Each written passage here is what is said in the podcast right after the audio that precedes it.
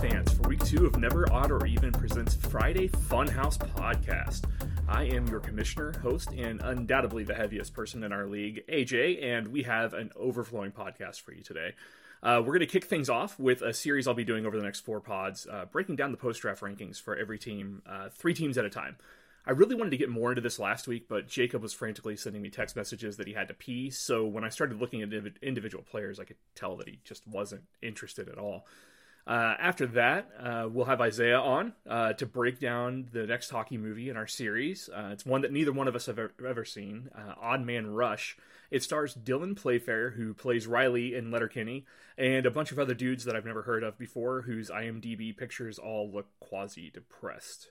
Then finally, if I can get him to actually agree to it, I'm going to have Jacob on for a very short, focused discussion on division sponsorships, which means this pod is probably going to be about six hours long because nothing is ever short or focused when Jake and I are involved. So if you're still here in the intro, uh, I'd recommend downloading this podcast to whatever device you're listening to so that you can digest at your own rate. We might have some exciting news uh, here later in the week uh, about the ability to actually subscribe to the podcast. So stay tuned for that as well.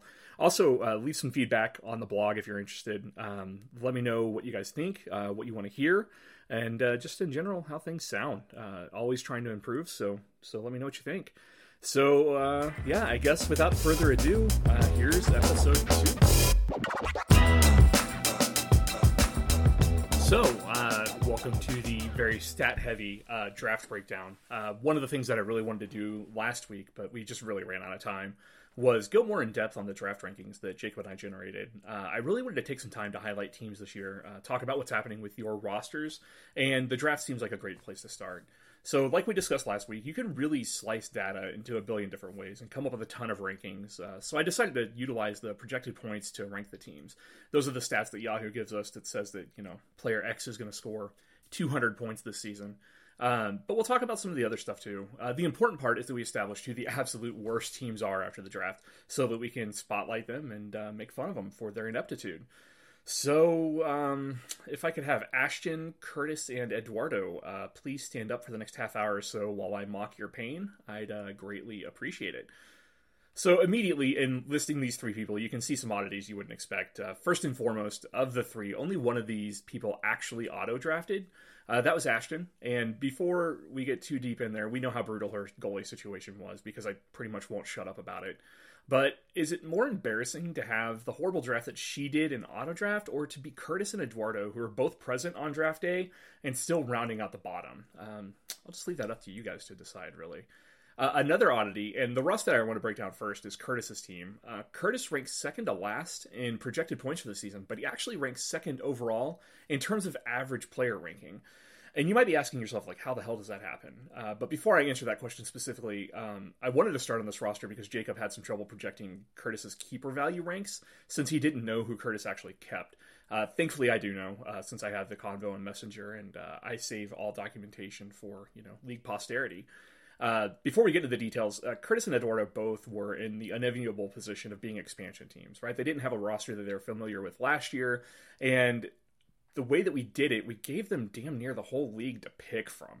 So as they read down the list and they see all these stars that aren't being kept, it's really easy to get lost in name recognition and not really tune in to the value of these players, which is probably what happened to Curtis. Um, he kept Frederik Andersen, the goalie for Toronto, uh, Brent Burns, defenseman for San Jose, and Steven Stamkos, you know, winger in Tampa Bay and really he overpaid by $253. That's not what he actually paid.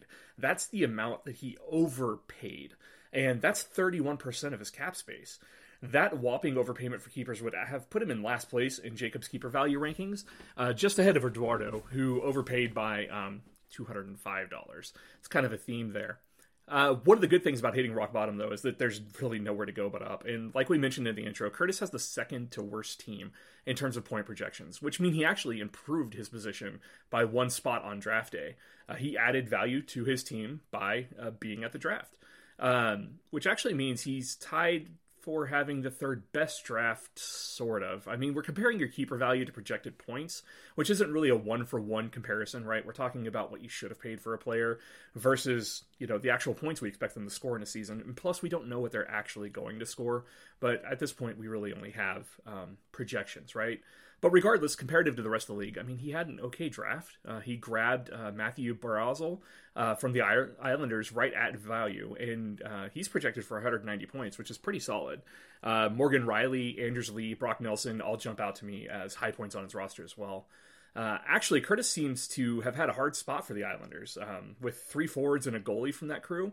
And it's not like his keepers are absolute garbage. Uh, Stamkos was 19th rated forward pre draft. Uh, Burns was the sixth best defenseman. And Andersen was actually the ninth best goalie. So he got a top 10 goalie there as well.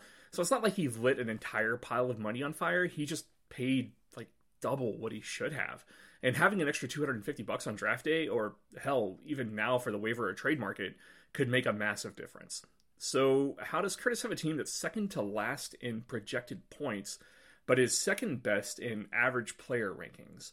That's kind of strange. Well, statistical oddities happen when you take a player who is projected to score zero points on the season, which is what he has in Ilya Sorokin. Uh, it's almost funny, but mostly sad that Sorokin is actually the 185th ranked player in overall player rankings and is projected for zero points while defenseman Ryan Graves, also on his roster, is ranked 203rd overall, so much lower than Sorokin, but projected to score 125 points. So when you have somebody that's actually got a decent ranking but projected for zero points, that's going to completely jack with your averages. It's going to make it look like he drafted a much better team than he did, whereas his projected point total is still going to have that giant gaping zero added into it. Uh, also, it's kind of maddening that a goalie who may or may not actually crack the league this season has more value than a second or third line demon. Um, you know, a lot of value in goalies, really. Somehow, though, uh, even with Sorokin, uh, Curtis has the best, uh, the third best goalie unit uh, based on average ranking, behind the strength of Andersen and Pavel Francouz, the Colorado goalie who's rated 14th in preseason goalie rankings. Uh, throw in the preseason number 20 goalie, Columbus's own Elvis Merzlikins, and you have a pretty solid unit. Um, if I were Ilya Sorokin, I'd be expecting my bus pass and uh, take home pay pretty quickly because Curtis really has no use for him, uh, especially on a roster with only five defensemen. Uh, so yeah, Curtis's team doesn't look to be in too bad a spot really. Some minor tweaks, especially ditching that last goalie, uh, could go a long way towards improvements. Of course, none of that can save him from not setting his lineup daily. Uh, he's left seven and a half points on his bench this week, or bad luck as his third best defenseman, Oliver Ekman Larsson, hit the IR this week, and Pavel Francouz, who we mentioned earlier, is listed as out with a lower body injury. Uh, so he is, for the moment, outperforming his post draft ranking, as he has the 10th most points in the league to date, not the 11th. So from having the worst keeper value to the second worst projected points to the third worst point output in week one, Curtis is slowly and not so surely climbing his way out of hell. Uh, oddly, Eduardo's story actually starts damn near identical to Curtis's. Um, selecting from the expansion draft in the other division, he also overpaid his for his keepers by about two hundred dollars, uh, putting him second to last on the list uh, for keeper values. And he also improved that team in terms of his projected points by one position, uh, putting him in the tenth slot uh, by that metric. Um, it's almost worse when you look at the value standpoint. Uh, where Curtis paid val- double value for his players, Eduardo paid nearly three times expected value for Carey Price, Tuukka Rask, and oddly uh, Dominik Kubalik, uh, who was projected as a one dollar player. Um, and Eduardo paid the league minimum keeper fee of ten dollars for him. So a little brutal there on the Chicago forward. It's also rough when you pay 10 times the expected price for a player, but Kubalik's actually uh, Eduardo's second leading scorer this week with 11.9 points. Uh, only Nick Backstrom is outscoring him currently on the roster. Uh, of course, damn near all of those points came in one game this week when Kubalik posted two goals and an assist in, in a losing effort to the uh, undefeated, wait, the undefeated Florida Panthers. Uh, yeah, so uh, of course Florida's only played two games so far, where others in the division have played four. But even so, those two games give them a, a five-way tie for first place in the division with four points. So, on a fun note, uh, the Dallas Stars have actually yet to play a game, and you know, sports and COVID is is weird like that. Anyway, in uh, Kubalik's other three outings, uh, also losses, he's averaged half a point. So while my initial read on the situation was maybe Eduardo knew something that we didn't, it kind of looks more like does he though? Um, of course, Eduardo was making the whole league wonder if he did know something that we didn't uh, in the draft itself. Uh, by the time the dust settled, he had actually rostered five goalies. And prior to this season, it was super common for teams to only have three goalies for the entire season, uh, opting to roll with uh, top tier starters and a strong platoon. But Eduardo's goalie frenzy kind of jacked the league up. Uh, all of a sudden, one team has six goalies, two teams have five, and four more teams have four goalies apiece. Uh, for me personally, I, I, typically run three goalies unless I'm stuck with a weaker platoon split and I have someone not getting that many starts. And then, you know, you look for somebody else who's similar and, and add a fourth.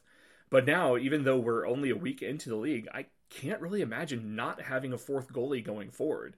The advantages are, are kind of insane, especially if you can get some top goalies and they're cheap.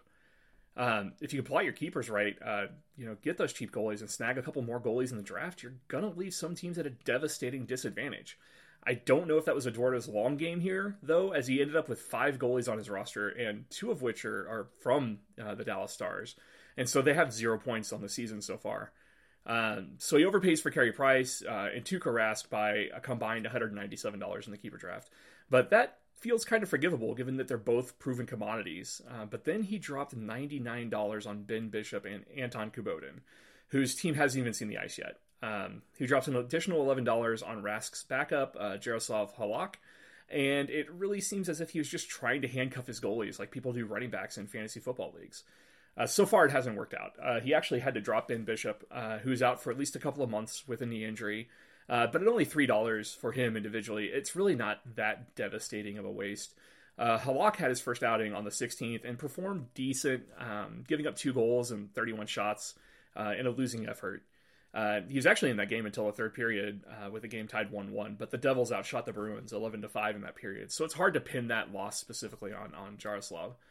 So, really, with his goalie situation, Eduardo is counting on Carey Price entering his 14th NHL season to hold on to his form that made him the third highest scoring goalie last season. Uh, he's counting on the Dallas Stars to actually play a hockey game this year, this season, and the Bruins to win a lot of games while he shuffles in Rask or Halak, depending on uh, who's getting the start. And while we're kind of talking about who's getting the start, a, a little pro tip for people who um, haven't had to manage goalies before. Uh, if you don't know if your goalie is going to be starting tonight and you have choices to make, I use dailyfaceoff.com. Uh, they haven't steered me wrong yet. I'll drop a link on the blog page so that you can save it to your favorites, um, or you can just Google uh, NHL starting goalies, and it'll give you an update for who's going to go tonight and who's going to sit. So, anyway, as comical as it may seem for Eduardo to overpaid for five goalies on his roster, his goaltending squad is actually in way better shape than I expected. Uh, Dallas should actually kick, kick, their season off on Friday the 22nd. Uh, they were delayed due to a COVID outbreak on their team, and while Price's first game was kind of a shit show, giving up five goals on 34 shots, he bounced back with a near nine point performance, posting 34 four saves and one goal allowed on a win uh, on the 16th. So, as of the time of my note taking, um, he sat out the game on the 18th, but he's expected to start against Vancouver on the 20th. Uh, Price's goals against average has always been a little sketchy, hovering around two and a half for his career, but his real val- value is in his volume. Uh, if you exclude the 2014 15 regular season when injuries limited him to 12 regular season starts, he's averaged 60 games per season in the last seven years. And that includes 58 starts in the plague shortened 2019 2020 um, season. So, long story short, the Canadiens probably should hire grief counselors for when Carey Price retires. Um, there's going to be some severe separation anxiety. Uh, likewise, Boston isn't off to the high, hottest start in the Mass Mutual NHL East Division, but sportsbettingdime.com still has them favored to win the division. Uh, their odds tied with the Flyers, but still twice as strong as the, the odds of the Pittsburgh Penguins winning, and 10 times better than the odds of the Buffalo Sabres, uh, New York's ninth favorite sports franchise behind the Harlem Globetrotters, but just ahead of that New York City soccer club. Of course, like all of our managers at the bottom of the league, Lineup management would benefit Eduardo well. Uh, he's got Boston's platoon, but he left 3.2 points on the bench for Jaroslav Halak's first start on the 16th. Uh, besides his goalies, Eduardo has some good name recognition in his skaters too. Uh, blog favorite and American hero TJ Oshie already has a goal and three assists on the season. Uh, blog nemesis and former curly-headed ginger fuck Claude Giroux has three assists. Uh, Nick Backstrom has real star power, and Brayden Schenn is a nice, flexible center left wing complement. His blue line looks decent as well. Uh, he doesn't have a frontline star like Brent Burns, but Matt Dumba already has a goal and an assist up in Minnesota. Uh, Shea Theodore has two assists and a whopping 12 shots on goal in this young season. And Zdeno Chara, the mummified Yeti, is still out there blocking shots and frightening children. All in all, it's not a bad roster. It just lacks that, lacks that star power pop that can post 20 points in any given week. Okay, so I'm looking at Eduardo's matchup this week, and we're bitching about him taking five goalies and changing the league and all that, right? So he's playing David, uh, who's the only person to actually draft more goalies than Eduardo, picking up six. So Eduardo drafts Ben Bishop for three dollars, sees he's on IR, uh, drops him to roll with Kubota. David, of course, drops Corey Crawford, uh, who he spent two dollars on in the draft. Uh, but Crawford retired, by the way. That's how ridiculous drafting goalies got this year. We were drafting people that uh, retired. Uh, and then David turns around and picks up Ben Bishop for three dollars and stashes him on IR. So Ben Bishop has been paid six fantasy dollars so far this year and may never actually play. I guess David just couldn't exist without a six goalie. I, I don't know. Uh, what a time to be alive. That three dollar move brought David's cap space down to seven dollars, by the way, um, which is rough this early in the season. So savvy or insane, it's it's difficult to say, right? So moving on. Uh, now is the moment that I feel like everybody's been waiting for. Uh, the breakdown of the broken down, the tour of the haunted house of hockey, uh, Ashton's roster. Um, yeah, we'll uh, we'll kick off with my rankings here, where it's it's pretty unanimous. Uh, Ashton's roster is the the worst. Uh, her projected points on the season are nearly 400 fewer than second to last place. Uh, to put that in perspective, there's only about a 400 point gap between second to last place and first place. So that that second to last place, the last place drop is pretty big. Uh, her average goalie ranking is 100 points behind the second to last place goalie rankings, um, despite only having three goalies on her roster. Um, she fares a little better in defense, where she ranks 10th, and surprisingly strong at forward, where she ranks 5th. But we'll talk about that lie um, here in a moment. Uh, overall, her uh, average unit puts her 11 out of 12, thanks to David burning six roster spots on goalies. Um, but her $10 of cap space leaves her disadvantaged as well. If we move on to Jacob's value rankings, Ashton actually didn't do too bad. She did overspend by about $106 according to Jacob's figures, but I would dispute that honestly. And here's where we get into kind of like the different stories that data can tell, right? So Yahoo had Matthews pre-draft value estimated at $53. But when I talk about these different values, I'm going to adjust them up to our league cap. Yahoo's default is a $200 league. We run with an $800 league to kind of be more in line with the NHL's actual start, the salary cap, right? So when Yahoo said that Matthews' pre-draft value is $53, you have to multiply that by 4 to kind of match our larger cap. And that puts the Toronto Center at about $212. Jacob's calculations, which she arrived at by canvassing multiple sites, puts Matthews' value closer to 150, which I wouldn't say is way off base, but as Jacob admitted when he was doing his research, it's really hard to find these other sites that will project the player's value and consider the points that they're going to score under your league formatting. When we look at Yahoo's projected point totals, it's adjusting for our league settings. Um, so I still feel like in a 12 team league, I would really argue that putting Matthews at $150 value is is really low. Um, I feel like if Jacob were to plot this out in a Z score, you know, um, standard deviations, which he loves to do, I'm, I'm pretty sure the data would support overpaying for a top tier scorer like Matthews. In terms of projected salary, there are 10 players who are worth $50 or more, and then eight players between 40 and 50. If you're going to try to get a top 10 player, and especially in a 12 team league, you're going to overpay. Uh, it's like the Futurama episode, you know, where Fry has that last can of sardines in existence, right? All Fry wants to do is put it on a on a on a pizza. He, just wants a pizza with sardines because he's disgusting. But the whole world is freaking out and bidding the price up to billions of dollars.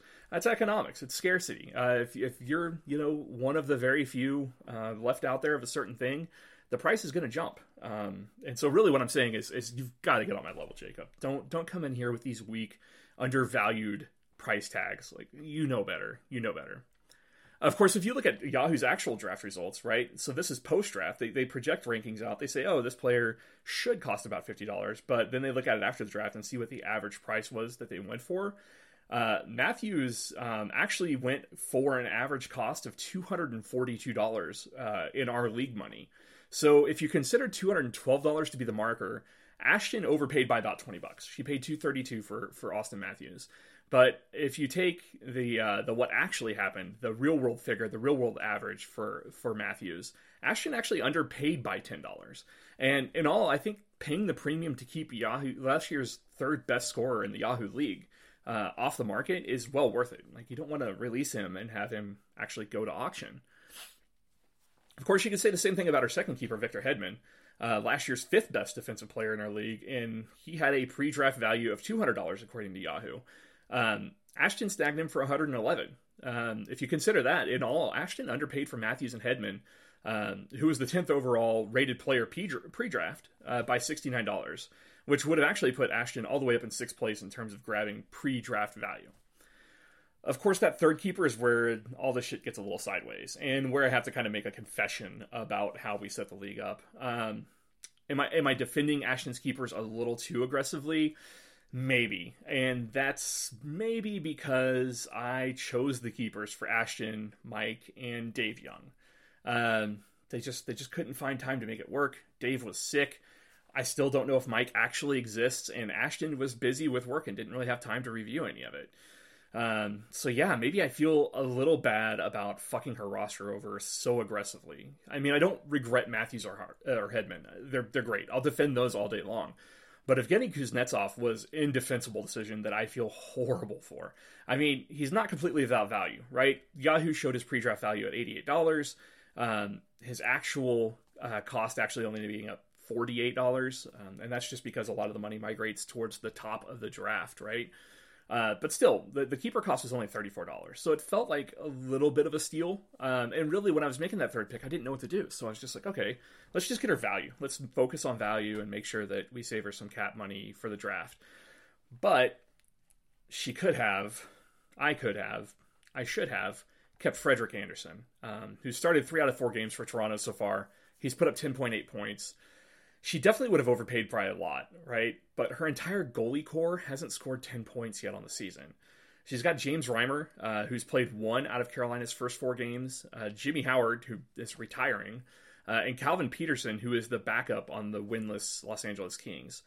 So when I looked across all of the declared keepers and I saw that nine goalies were already off the board, I should have thought, yeah, we'll we'll go ahead and overpay here. Let's let's go ahead and lock up, you know, a frontline goalie for this roster. But instead, you know, I got caught up looking for value and trusting Yahoo to grab at least a decent starter, you know, in the auto draft. But ultimately, Yahoo waited until the very absolute end to grab goalies for Ashton. And I mean, you can look at her roster; it's it's absolutely in pain. But it gets even worse. So when you think about that fifth rated forward group that I mentioned in the beginning, Yahoo's auto draft decided that Ashton's big ticket item in the draft was going to be David Pastrnak and dropped $151 on last year's fourth leading scorer. Pastrnak's on IR. Um, he has a hip injury, and it doesn't look like he was ever going to start the season. It's likely that he's out until mid February. So, not only did we screw up in terms of what we were keeping, Yahoo, for some stupid reason, picked a player that wasn't going to play. And not only that, but paid, you know, a pretty healthy chunk of cash for it, right? Um, I mean, ultimately, if you would have compared it to Yahoo's actual pre draft rankings, it would have been a steal. But, I mean, when you compare it to the real world situation where Pastrnak's not actually playing, um, it's it's devastating. Um, so if you drop Pastrnak from her roster ratings, um, if you consider him just an IR or that he's going to be putting up zero points or just consider him a non issue at the moment, her forward group drops all the way from fifth best to 11th best, and her average position, um, in terms of like the all of the different units on our team, drops past David, leaps past David uh, for last place, which is which is pretty tragic. Um, the one thing that you can say for Ashton so far this season is that she's at least setting her lineup, um, except for on Tuesday when, even though I freaking reminded her, uh, she left her her keeper Kuznetsov uh, on the bench and forfeited five and a half points which would be useful in our matchup, obviously. So get your shit together, Ashton. Come on. Still, there may be hope for um, if a willing trade partner comes along. But trades are one of those things that don't happen very often in our league, and it really kind of makes sense. Um, it's difficult to make things work within our cap restrictions. And if you look at most of the drafting strategies, it's kind of a very studs and duds approach, right? Uh, 28% of our league contracts are between 20 and $70. I kind of consider that like your mid-level contracts, that group of people that you're paying a decent chunk of money for, but they're not your stars and they're not your, you know, cheapies that fill in your roster. Um, that leaves 51% of our contracts that are $20 or less. And 55% of that group are $5 or less. So what you really have is you've got a good, healthy chunk, about 25%, of of value locked up in these players that are anywhere from like seventy to two hundred and fifty dollars. Then you have about twenty five percent of the league value between twenty and seventy dollars, and then everything else is is below you know that twenty dollars or less, and that's that's pretty brutal. So, say you wanted to snag a $100 player off of another team, but you don't have much cap space, right? You can't afford to take a hit. You might have a $50 player and a $60 player to send for the $100 player, but now you need $10 in there somewhere to make the cap work. That's how it should work. But with so few of those like mid-level contracts, it's it's really really difficult to build a trade deal together that kind of balances out the salary cap, and it it, it definitely stifles movement, right? Uh, it only gets worse as the season goes on, right? And you ship people to IR or you waive them and you replace them with one dollar players that you pull off waivers. I can't tell you how many seasons I've looked at my draft results and realized that I cut a thirty dollar player who would have been super useful in a trade, and raged that I only have one one hundred dollar player and one one dollar player on my roster, and there's no way that I can make a deal work. So then couple that with challenges that the league doesn't communicate all that well, and honestly, that um, kind of figuring out those cap figures is also a struggle. Like I get that it's kind of confusing and it can be difficult to figure out what the draft value is for players, and trades just don't happen that often in our league. Still, Ashton does have some pieces that might make a move enticing to some. So we'll see if anybody can build a package that gets her attention. Um, she's obviously looking for a goalie. Uh, you know, throw it out there. Um, so yeah, I've, I've, talked a lot about how Jacob's methodology differs from my own, but one of the useful things about Yahoo's point projections is that it does take our league scoring into account, right? Um, and that seems to be a super useful marker. And when you compare Yahoo's projections to um, what we have in our league, it's nice to see that the three teams that we've deemed as having the lowest projected point totals for the season are actually the three teams that are scoring the worst so far this week. Uh, Ashton and Curtis are currently battling it out for that coveted last place spot in the league, uh, while Eduardo drew a much tougher challenge in the Johnson David, uh, whose team we won't look at for a couple of weeks still, um, which is a good thing, David, in case you're wondering. So, in all, this group is going to have a really tough go of things. Um, but at least Curtis and Eduardo have some cap space to play with, right? Which makes them way more threatening to Ashton, or than Ashton. Um, but unless they do manage a major roster overhaul, it's it's only a very very minor threat. So I don't know. Look to see if there's some movement between from those teams. Uh, maybe put together a trade package for them, see what you can do to help them out. But uh, really, the bottom three tend to end up being the bottom three all season, right? And those are the people that tend to check out and stop setting the roster. Um, so my big ask, obviously, is just just keep your head in the game, have fun, um, talk some completely unnecessary trash. Um, you know, Eduardo, tell David that he sucks. Um, we'll back you up. We'll we'll agree. It's cool.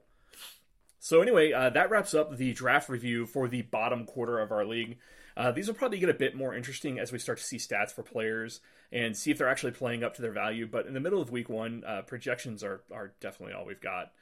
So yeah, that's it for the moment. Uh, I'm going to take a quick break, and then I'm going to have Isaiah on the line, and he's going to be joining me on our non-sponsored call line to talk about a hockey movie that neither of us have seen, uh, Odd Man Rush. So I hope you stick around.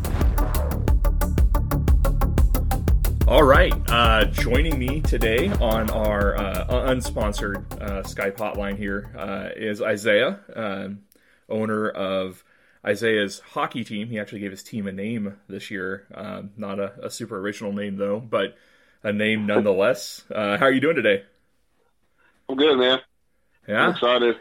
All right. I'm excited too. You put a lot of effort into this. I was really really surprised, especially when you started like freeze framing the video and sending me pictures of things that you saw on the blackboard. I knew that I might be in trouble because you went way deeper into this than I did. But uh, before we start talking about the movie, uh, I wanted to talk about Patrick Mahomes for a minute. Um, obviously, he's been cleared to play. Yeah. Um, so he he cleared concussion protocol. Yep. But I watched that hit so many different times, and I can see like maybe how he might have gotten a concussion, but like at the same time, it didn't it didn't feel concussiony to me. So I was kind of wondering what what you saw like when you saw the hit. Man, I watched it so many times too, and it's weird because you hear so many different uh, people's you know reviews on the situation. Like, oh, he didn't even hit his head, but to me, I feel like I clearly saw the front of his head, his forehead bounce off the ground. Yeah, and as soon as he does, like the his facial expression goes blank. He immediately loses grip of the football. Um, it it looked like a concussion to me. Yeah, and then obviously when he agree. stands up, he had the jello legs. Yeah, and there were a couple of other things in there too. He definitely hit the front of his helmet on the grass, and you know one of the things that's the least forgiving things of all is the ground, right? Especially on a cold day, hitting the ground yes. is hard. Yeah. There's also the component where when um, the linebacker kind of let go because um, he had his head pinched really far forward, his head bounces back. Um, not super yeah. aggressively, but you know, whiplash can cause a mild concussion, you know, just as much as anything. But the other thing is physical reaction. When he hits the ground, if like you look at the replay close enough, his left arm and his left leg go like lock out in front of him, and that's one of those yep. things that you see in fights when somebody gets like knocked out cold. Their their arms and legs just kind of lock up, like almost in a weird defensive position. Yep, and I don't know. I, it had all the telltale signs of a of a concussion to me. I know. I don't know if it was the Chiefs. Um, saying it themselves, but they were talking about how it might be a nerve injury in the neck. Yeah. But that sounded yeah. to me like uh, an excuse for they're going to have him play no matter what, even if he's still doesn't yeah. clear concussion protocol. And I can see you know how like I mean? it could have been a pinched nerve, and a pinched nerve, you know, you could lose feeling in your legs or whatever. But I'm kind of with you. Like that makes it sound less severe. I guess the encouraging thing is is that the Chiefs aren't really in control of that concussion protocol, right? Like it's independent doctors that have to clear him and say that he's ready to go. I, I think the disappointing thing is, is that regardless of what the injury actually was, nobody is ever going to tell us, right? Like a, an NFL team would yeah, never exactly. be honest about that. Yeah, yeah. I mean, those those doctors are being paid by the team, though. Um, yeah, ultimately means they're being paid by the NFL. And Patrick Mahomes is too big not to play in this game. Yeah, I think that's... he was going to play no matter what because the way he got up, the way his head bounced off the ground, he had a concussion to me. Yeah, it was encouraging it was, to see him run really off was, the field. Yeah, it was. That was nice too. Um, but I mean, a concussion, you don't feel the effects from it immediately. Um, it's something that you feel the day after, you know, the week after it. You know what I mean? It's like your yeah. brain essentially is being bruised you're not going to feel it right away. Like if I punched you on the arm, it might hurt, but the next day your arm's going to be sore. There's going to be a bruise there. Yeah. You know what I mean? It's going to be tight for the rest of the week. How many uh, how many concussions do you think you've had? Uh, I want to say I've definitely had two concussions. I've hit my head hard enough um, a couple of times that I felt it for about a week. Yeah, I think I've had one.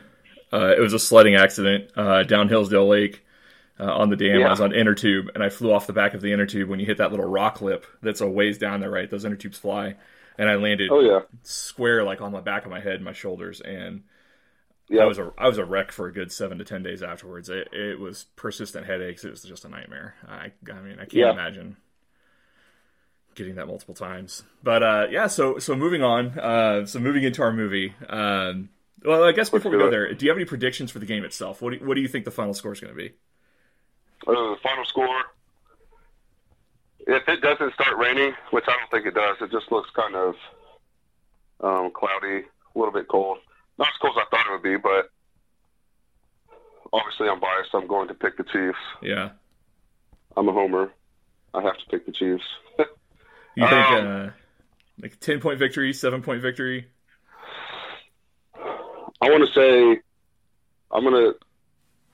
I like this honest too. I think Patrick Mahomes is going to come out having something to prove. Everybody's comparing uh, Josh Allen to him. You know, saying that he's right there with him now. Our defense is going to step up. They always do in a big game like this. Um, I want to say that we win by ten plus. Okay, a big a big win then. All right. I just wanted to get you on the record, whatever your prediction was, uh, that you can never take back. Um, I feel like as long as we can control Stefon Diggs, you know, the NFL leading receiver, yeah. because um, our secondary's been a little suspect at times. I feel like as long as we can control him, then we're going to be in the driver's seat of the game. We should be fine. Right, and but uh, Breeland is playing today, so yeah, yeah, that'll definitely big. help out a lot too. Yeah. All right, all right. So moving on uh, to hockey movies. Um, before we start on the movie itself, do you feel like this was the hardest you've worked on breaking down like a single piece of media since what like like book reports in high school, maybe a college paper or something. Yeah, it definitely was, but it was kind of fun. Yeah, because it was a movie that I wanted to watch. You know what I mean? yeah, yeah. And it's way more fun to do stuff like this when it's voluntary and nobody's like shouting down your throat and telling you that they're going to fail you if you don't, right? Yeah, exactly. Yeah.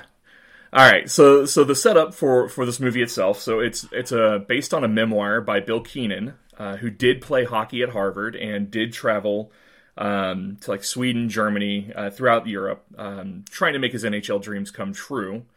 Um, the main character they they renamed for the movie to Bobby Sanders, right? So he is a Harvard grad, looks an yep. awful lot like like Mike Myers, the the actor, um, with his stupid haircut. Um, yeah and obviously his only dream is to go to the NHL. Uh, but he gets injured early on, right? Really jacks his spine up. Uh, has to have a couple of surgeries. Is told that he shouldn't play, but you know if you go for enough second opinions, somebody's going to finally clear you, right? Yep, exactly. So he finds himself in Sweden. Um, but when you realize that this was a book, you like really went back and started looking into different things. And obviously, you know, a Harvard grad you started looking for like a lot of deeper meaning in the book. Um, yeah. You're sending me like little frozen screenshots from the chalkboard, just like really looking into the things that were said. Um, what kind of what kind of spurred you on? Like, what did you find on your journey? What were you looking for? Um, well, I wasn't really looking for anything, but once I found out that we were doing this podcast on this movie, I had no idea it was written um, by a Harvard grad or that it was a book or a memoir until I started doing research on it. Um, but I just thought it was really interesting. It's obviously based on a true story. Um, and like you said, the guy being from Harvard, there's no way that, you know, how smart he is yeah. or perceived to be because he graduated from Harvard, that he wasn't going to put, you know, a lot of stuff into this movie that makes you think about it yeah. or that you wouldn't see the first time watching it, which I didn't a lot of the stuff I did not see or uh, you know take note of until I watched it the second time. Yeah, prepping yeah. for this podcast. I mean, I do wonder, um, you know, hockey player, how many times he's bounced his head off the ice, and you know, oh yeah, you could graduate from Harvard and then destroy your brain well after the fact, right? like, who knows? Um, but I think like yeah. after you got really interested in it, it made me want to go back and actually like read the book. So that's something that I'm probably going to do next off here. Um, I know. I kind of want to read the book too in the the movie itself, they reference two different hockey players. Uh, the first one, and then they play some highlights um, of Stéphane Matteau um, when he scores yep. a game-winning goal in the playoffs for the New York Rangers. Obviously, he's a real hockey player. Um, he wasn't yep. Quite the nobody that they set him up to be in the beginning of the movie. Um, he wasn't a consistent NHLer, but he played um, in 13 straight seasons. He had 144 goals. He had 172 assists. Right. So he yep. he bounced around from the minors to the NHL quite a few times, but for 13 consistent years, you know, he was an NHLer. The other one that um, they reference is is the main character Bobby's best friend Mike Sullivan, and as yep. far as I could tell, he doesn't exist, right? Like he's not that whatever his name is, that's not who it was. But you went back and right. I looked up the name of the person in the movie, but you went back and you figured out who it actually was. Yeah, um, it he played with uh, Dylan Reese and Alex Killorn at Harvard, right? Yeah. So it could have been, I guess, either one of those two players that was supposed to be his best friend character in the movie. Um, right. And again, I'm not sure who it was exactly, but I don't know. Um, what team did the guy play for in the movie? His best friend. Uh, he was drafted by the Penguins and then was traded to the Rangers. Did either one of those guys ever play for the Rangers? I don't know. Maybe I could Google uh, it. Yeah, I don't know about. Keystrokes are really loud on my microphone, so you know. yeah. um, but I think the other interesting tidbit was um, the future NBA player that he went to school with. Um, yeah, that was really cool. Yeah, so Jeremy Lin went to Harvard at the same time as Keenan. Um, and you wouldn't think of Harvard as a school that's pumping out professional athletes, but they right. are a bit of a hockey school, so I guess it makes sense. Yeah. Yeah, I had no uh, idea. I didn't even know they had a basketball team. yeah, like that was crazy when really cool, when Linsanity broke in New York City. You're like, wait, what? What is this? Like, yeah, Harvard. That was huge. I remember that. It was short lived, but it was awesome. Yeah, he's still in the league. Um, I, am pretty sure. Much much yeah, more of a bit player now, but you know. Um, right. I like the the setup though when they're talking about Stéphane Matteau. Um, he he's talking about his memory of that game and you know, obviously they set up his childhood. He's this just massive hockey fan, and hockey's all that he could think about. Uh, and you were talking about how um, there's a lot of allegory in this movie and how there's a lot of deeper meaning. I felt like it was sort of from the very beginning, kind of in your face, um, because there's this quote that sets it up, and he says, "As long as you're on the ice, you have a chance." And then he says yep. that Matteau gave me a thumbs up, right? So he's on the bus getting ready to go to a game. Um, that night that Matteau scored the game-winning goal, he gives him a thumbs up. They pull up on the bus. There's a little kid looking right at him, and the kid flips him off. Yeah. And like at that moment, I'm like, okay, this is obviously not going to be a story that has a happy ending, right? Like it's not Stefan right. This is something completely different. Yep. and I think, uh, like I was telling you before, I think the little kid, um, obviously there's a lot of, I think there is, you know, underlying meanings, hidden meanings. That little kid is him flipping himself off, you know, saying, hey, um, your future is not what you think it's going to be. But I think it's cool that whole Stéphane Matteau, which by the way, I tried to Google him too. I turned on, I didn't, uh, I didn't turn on closed captioning before I oh, tried to Google it. I guess there's an, there's another Stefan Matteau that's playing in the NHL right now, so I got very confused um, before I found the original one. Yeah, who would have thought that there's two people named Stefan Matteau? This but, dude's just eternal. He's going to live forever. I like your point about the kid yeah. being him. Like I didn't think about that, and it's a point that we'll get to later um, as we talk about kind of the end of the movie. But like when you say that the kid is him flipping himself off, saying that this wasn't the life that like you were supposed to have, that's actually kind of a great point. Um, yeah, I didn't think about that. That's that's actually really insightful. And I mean, I don't want to jump too far ahead, but um, we'll kind of we'll, we'll refer back to that that thought that you have there. Okay when we kind of get down to that section. So um, after all the doctor's appointments and everything, um, the surgeries, all the doctors he's talking to, all of a sudden we find ourselves in Sweden, and um, I feel like they do a really good job of just kind of depicting the life of a Swedish minor league hockey player who's trying to grind his way into like the upper leagues. Um, some yeah. really funny stuff in there. Um, I don't know. Anything stick out to you like from that part of the story? Um, I mean, it's it's you know a typical story of somebody that's hanging on. Um, that's all he knows. That's what he grew up loving, and that was his dream. That's what he went to school for. You know, obviously he got a degree out of it, but uh, you can tell that his heart is still in the game. If you're willing to move to a, an entire another country where you have no idea, you know what you're getting into, you don't know the yeah. language um, I love it when the coach is like it, trying to coach them in Swedish, and you know all the players are looking at him like, I don't, I don't know what the fuck he's saying. Like, what are you talking about? Like, yeah, it makes no sense. The uh, it is cool. It's and it's cool how it gets into the whole culture of you know what he's getting into, like having to having to uh, score a goal to get his groceries right. Yeah, and yeah. Then they get to they have a credit at that same store um, yeah. And they buy the weirdest food, some caviar in it too. yeah, that that was that's, disgusting. yeah, there's no, I don't know if that's real caviar or not, but yeah, the first goal of the game gets free groceries cracks me up. Um, yeah. And then going in and realizing that they get store credit because they have a partnership with the grocer was was pretty funny too. Yeah, that was really good stuff. That I like really... the first time that he was traded. He was traded for cash to buy a new washer and dryer for the team. Yeah. I know it reminds me of uh, semi pro. Yeah, yeah. I wish you were a washing machine. um, I think that's kind of interesting. Like looking back on it, though, like going back to that little kid, you're right. You talk about him graduating Harvard. He he missed his graduation because he was you know getting yeah. surgery. He even says so, you know, in a scene. Um, that little kid wouldn't have expected to find himself there, living in you know a one room hut with bunk beds with some dude named Gabe and the bathroom yeah. is literally up the hill. Like to go shower, they have to walk up a hill yeah. to a standalone like restroom facility. Yeah, you have to go through. You have to go through some weird um, situations when you're trying to, you know, make it up to a higher level than what you're at right now. And I've been through it too. Like I played community college football. Those schools do not get any money um, other than for uniforms, and that's really it. Yeah. You go through very, very crappy conditions. Um, but it's motivation, you know what I mean? It's yeah. motivation to get out of there, um, find something better.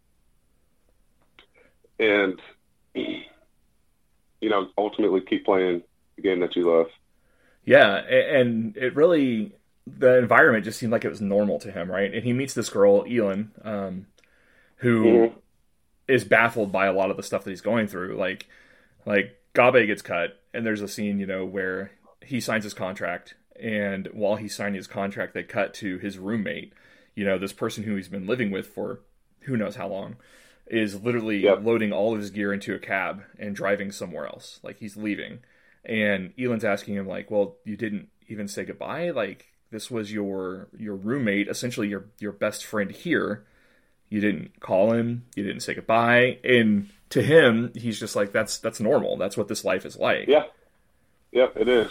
It's uh from the time he was a kid playing hockey, you know, tryouts, you see guys come and go. Some of those guys are friends that you go to school with. Yeah. They don't make the team, but you got to keep going. And then obviously in college, people get cut too. Don't make scholarship. You're roommates with people, um, and they're gone the next day. I again, I went through that same situation, um, playing football with somebody that, you know, they obviously dorm people um, in that same position groups together. Yeah. Um, I was roommates with a guy. He got cut the first week, and we were really cool. I was sad though because he took his freaking PlayStation. I couldn't play Grand Theft Auto. I he took our video games about that. yeah, exactly. He did, but I mean, it happens. You get used to it. You know what I mean? You can't yeah. hold on to those, and it sucks because some of those people you do become really good friends with, but uh, you just kind of it, it becomes a habit. It becomes a lifestyle. Yeah, these guys come and go and then um, they're just gone. And for you, you know, in that situation, uh, for Bobby, it's all about the hockey. And so it's like, yeah, we can yeah. be friends, but since we're not hockey teammates anymore, it's not. There's no malice there. It's not like you're like I don't like you anymore. It's just that you're not a part of what I want to be a part of, and I don't have time for you. Yeah, exactly. And that's that's all they knew about each other. That's how they bonded was hockey. Yeah. You know what I mean? It'd be a slap in the face every time you talk to him, saying, yeah. know, talking about, oh, what are you doing? Oh, hey, I'm still on the team. I'm practicing today. Yeah. Um, you know what I mean?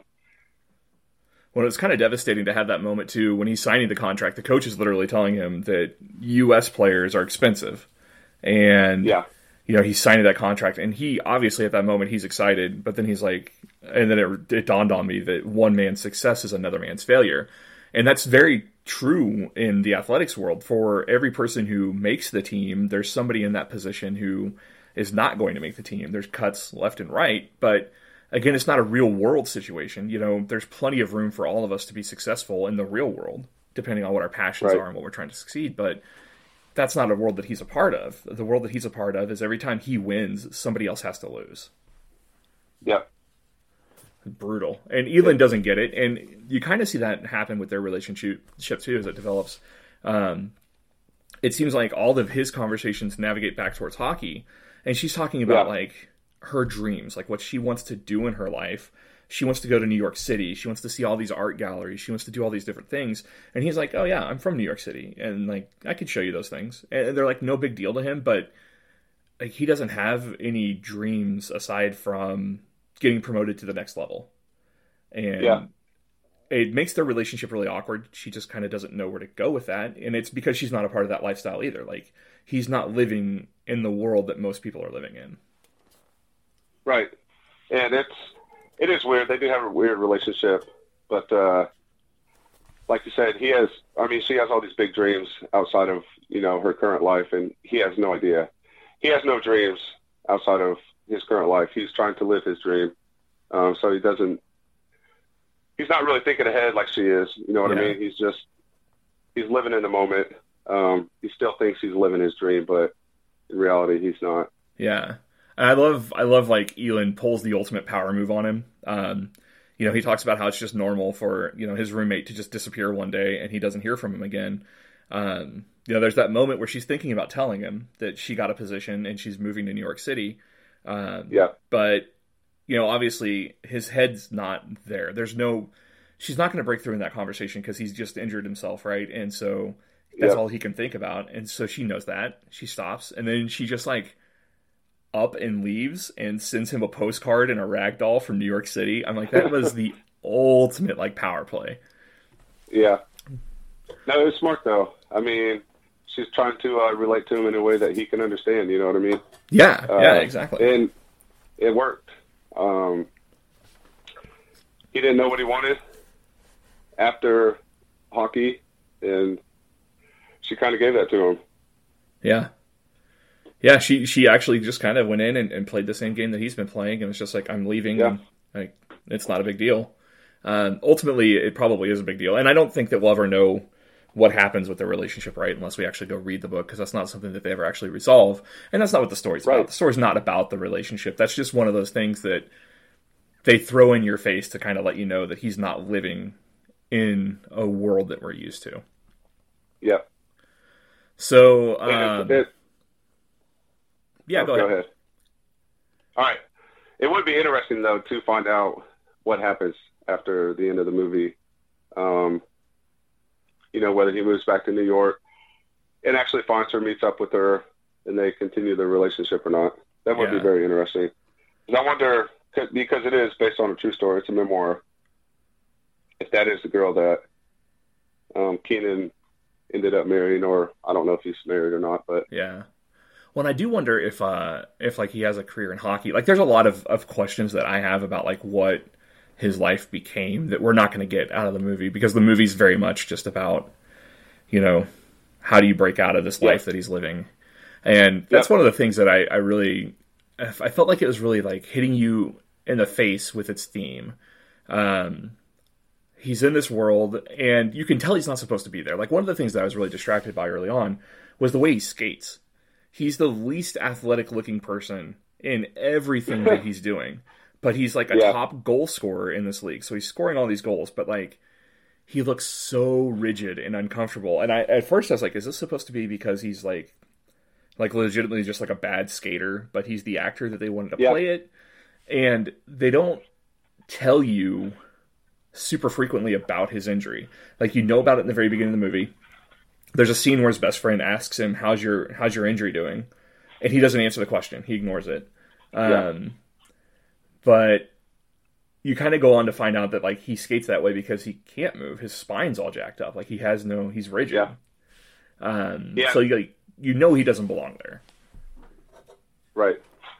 That's uh no, that's a good point though. I didn't really think about that until um, you said it, but again, it might be just a bad casting. I don't know. I'm not saying he did a bad job acting, but uh, when it comes to playing that role where you do have to show some athleticism, he didn't look very athletic. Yeah. You're right about that. He looks. and I don't know, awkward. maybe maybe they did want him to, you know, skate that way or look that way, showing that you know he's injured the entire Yeah. time trying to play through it. I kind of feel like it was intentional, especially in the scenes where like they're kneeling on the ice. You can see that like he's dis he's he's in discomfort. Like he he does not comfortable in certain positions, and, and so I feel like Yeah. it was intentional. But I feel like they were really subtle with that whole thing about his injury being the reason why his career isn't where he wanted it to be, and it was just more about like his career is definitely not what he expected it to be. Um, Yeah, I think one of the, the funny things in the movie to me was that um, the only universal thing for everybody on the team, because there are people from all over the world um, on this particular team, was McDonald's. Yeah, and it's weird. It was uh, if you go to any other country. I mean, McDonald's is all over the world, right? Yeah, But if you go to a foreign a foreign country um, and go to a McDonald's there, you expect them to have you know crazy different items because I know like you go online to look up McDonald's menu in Japan, it's it's weird. yeah, You know what I mean? But where they're at, it looked very similar to what you could get at McDonald's here in Kansas. Yeah. Except for one thing, um, they got a McFlurry, and Yeah, we all know that you can't get ice cream from McDonald's because their stupid machine's always broken. So that was some crap. I know, but they live in a a country that's always frozen. You better have some ice Oh, cream. that's true. That's They true. just throw probably it just set it outside, hand churn Yeah, it in the back of the back lot. That's pretty funny. Um, so yeah, they were all sharing the same McFlurry though. Well, they were all drinking it before it got back to uh, the person who Yeah. ordered it, right? Which was Yeah. Dean, who is Dylan Playfair's character, um, who is Reilly from uh, Letterkenny. Uh, he was Yeah. the only familiar face in this movie, uh, which was kind of Yeah, interesting to me. Um, he kind of plays a toned down version of Reilly, right? Like he's he's kind of like this womanizing, I don't really care about the details. I play hockey and have fun sort of character. Yep. Yeah. Uh, the the scene where he skips out on practice so he can go to the casino. Yeah, he, yeah. Like you said, he might have a serious gambling. Uh, yeah. yeah, he's got a, a, trillion dollar idea that he won't tell anybody about because he's like holding it really close. I also thought it was funny that he I had know. a uh, he had a standard hookup that was good luck before every game. Yeah, it's uh that's a interesting um, character that I'd like to know what happens after the book or the movie too. Yeah, uh, like if there are still friends, if he really did have you know a huge idea like that. Yeah, yeah. That um, he actually did have or make come true. But well, uh, he talks about getting Zuckerberg, I, so like he talks about Facebook or whatever. Yeah. But like, when you want a uh, Harvard uh, grad to kind of review your idea and refine it, like that'd be somebody that you'd want on your team if you did have a massive right. idea like that. Yeah, he said Eisenberg. yeah, um, which obviously that wasn't a thing when this movie uh, or when the, the book was actually written. So they they upscaled some things yeah. right to modern times. Yeah. Uh, right. I did like Dean's character though because Dean knew his time was over. Like he knew this was his last year. Um, that this was as far as he was going to go. Uh, and I think that he had like a really good influence on the main character Bobby, just kind of like that perspective that that yeah. it's over. And one of the things he says is um, is uh, you've got to you've got to make the decision before the hockey gods make it for you. Right. And uh... go ahead. Yeah, uh, it just it's one of those things that like Bobby's not doing. He's he's forcing people to make these decisions for him. He's not actually stepping up and making a decision for himself. Yeah, um, it's that's uh, one of my favorite quotes from that movie. Though is when they're in that car, and he says, "Sometimes you have to find out who you aren't before you find out who you are." Yeah, yeah. Um, and then Bobby looks at him like, "Oh wow, I wasn't like, did you really just say that? I can't believe that came from you. That was really cool. But it is true, and I think at that, you know, obviously that scene is a little more towards the end of the movie. Yeah. I think at that time Bobby started realizing, you know, that he's not a hockey player. Yeah. And there's another quote when they're in the car together because Bobby's asking him about um, his gambling, and he's asking because Dylan uh, Dylan Playfair's character uses that quote: uh, "You got to know when to hold them and know when to fold them." Uh, yeah and and Bobby asks him, "Well, how do you know when to fold them?" And he's like, "Well, fuck, if I knew that, you know, I'd be at the final table with Phil Ivey. You know, I wouldn't be here in Sweden yeah. playing at casinos." And then he sits there for a second, and then he says, "If you want to know, if you want to know when to fold, you play enough hands, and you'll figure it out for yourself." And yeah. That's one of those things too, where it's like, you know, Bobby, you skated enough at this point, you should have been able to figure out when to fold. And it's kind of one of those things that, that kind of beats you over the head with it uh, throughout the movie um, which is kind of the final thing that I want to talk about. Um, but before we get there, we got to go back to the shootout drill scene, right? Um, yeah. At multiple points in the movie, they kind of make fun of Bobby because he can't execute in shootouts. and so at the end of the hockey practice, they they had the the shootout drill. Uh, everybody's sitting at center ice. Loser has to grow a mustache, um, and the last loser's mustache was terrible. So yeah. he's breaking way towards the ice, and he starts thinking about Mighty Ducks too and he's trying to decide what you, what move to use. And he starts to zone out as he's skating, and he starts thinking about the triple deke, and um, and then he's like, Gunnar Stahl pulls it off, you know, and then he's like, wait, but Kat stops him, like she stones him. Uh, so yeah. he's got this whole thing going on his head, and so I figured this was a good opportunity for you to um, defend your take on Mighty Ducks One, uh, that it is a great Let's movie and uh, and to kind of get your vengeance out there. Because after uh, my write up on the first Mighty Ducks, you were pretty you were pretty upset. Um, you said that I assaulted a, a, childhood dream of yours that I was ruining uh, one of your favorite movies. well, yeah, childhood classic, man. It doesn't matter how old you get, you'll always love that movie. Um, any childhood classic, but uh, obviously, I know the play's not not real, but I went into a pretty good depth about why uh, why it was plausible. Um, that video you sent me of the uh, what's it called? What's that YouTube channel called? Um, um, you know, with the ducks. Um, oh yeah, yeah, the true facts. Yeah, yeah, the true facts. That's it. I don't know. It's pretty funny though. It. Uh, I did. It, they. I saw a couple videos of it. They tried. Uh, oh, I forgot what team it was, but on a power play, they tried a version of the flying V three times, and finally it was successful. So it did happen in the real game, by the way. All right, and then it also happened in, in an All Star game um, when they tried to do the trick shots. Yeah. You know what I mean with the team. Yeah, the breakaway challenge thing I don't think counts, um, just because it's an all star game, and I don't think the goalies are actually trying in those things because it's more about fun. Right. I'm gonna have to go yeah. back and well, figure out where this actually happened on a power play, though. Hell yeah, dude! They tried it three times and it worked. That's an awful lot of failure. I though. promise.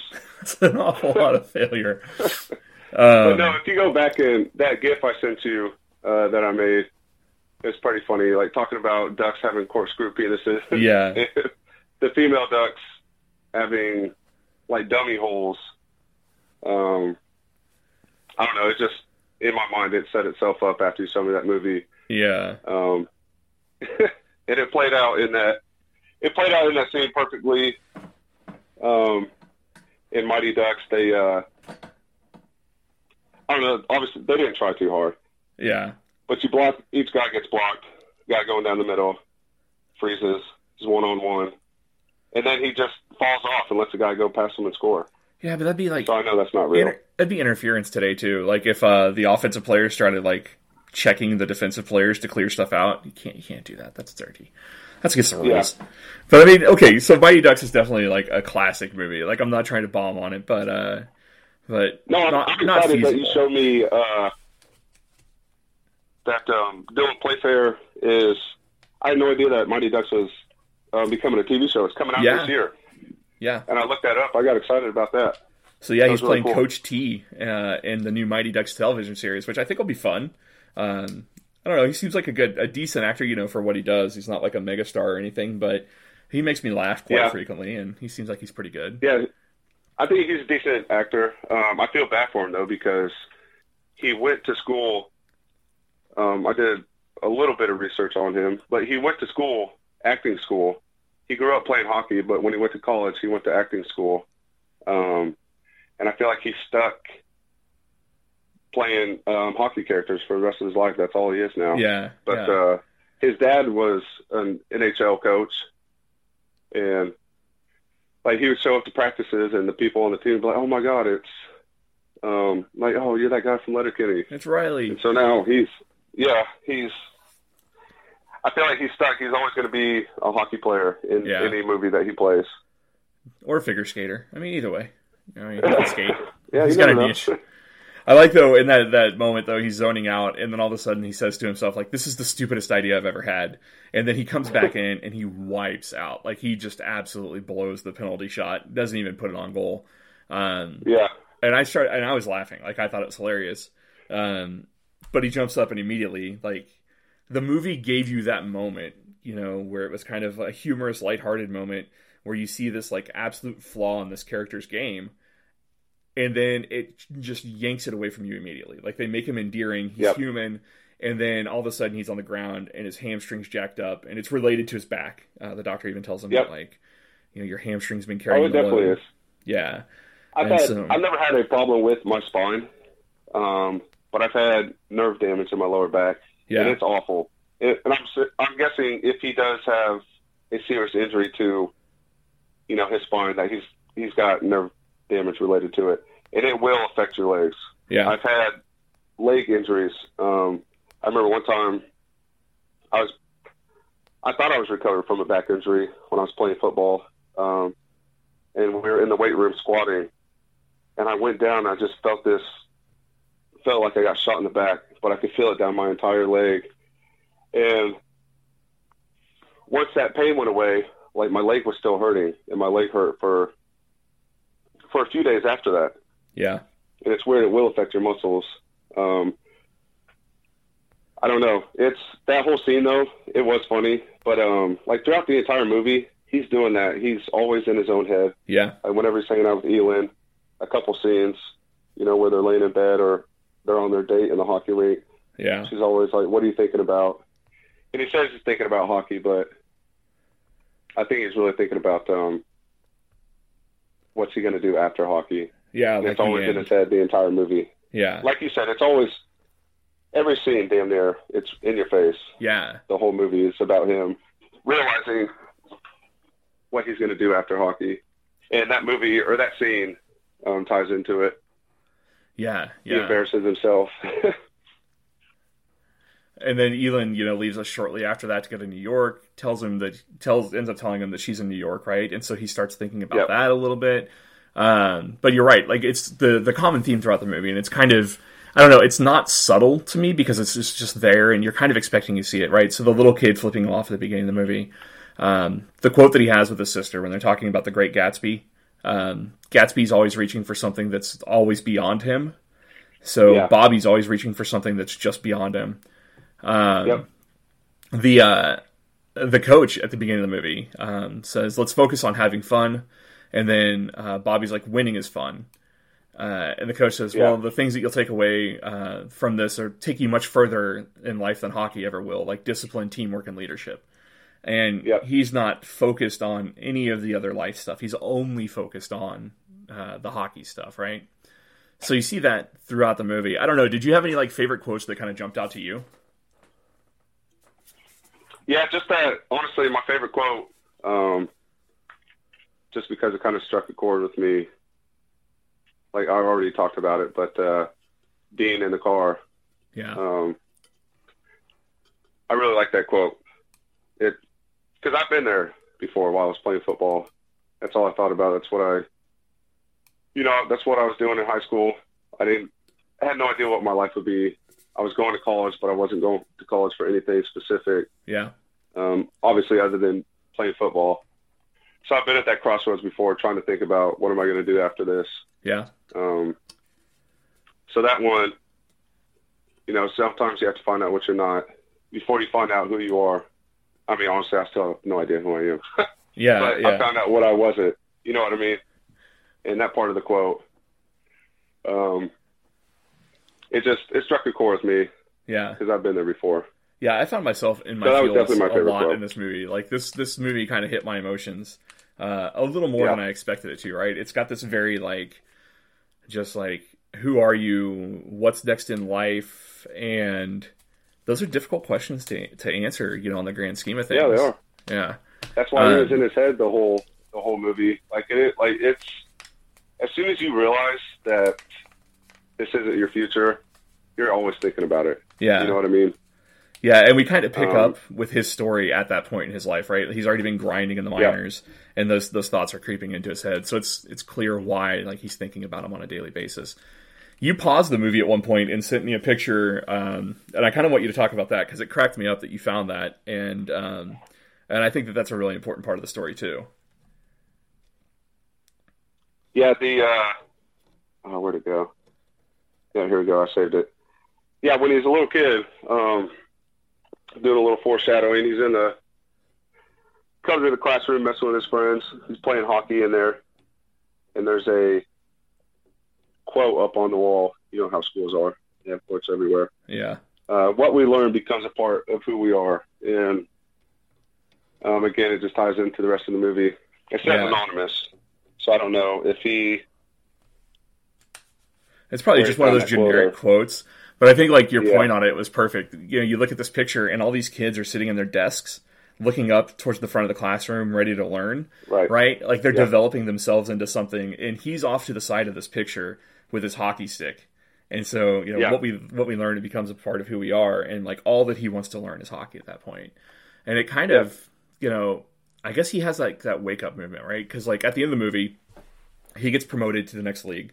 He's getting ready to go play for the next level up or whatever. Um, he thought that he had gotten cut. He thought that he was done, and he was at peace with that. Right? He takes that photo in front of the building. He's completely at peace. Yeah. He says, "I'm probably going to move back in with my best friend in New York." Like he's ready to move on, and then he finds out he gets promoted. Um, but right before he jumps in a cab to go to the next city, um, you know, his teacher at the beginning of the movie had him write a letter to himself that he would read, uh, or that he would send out to everybody 15 years later. So right before Yeah. he jumps in this cab to go to the next city, he gets that letter from himself, right?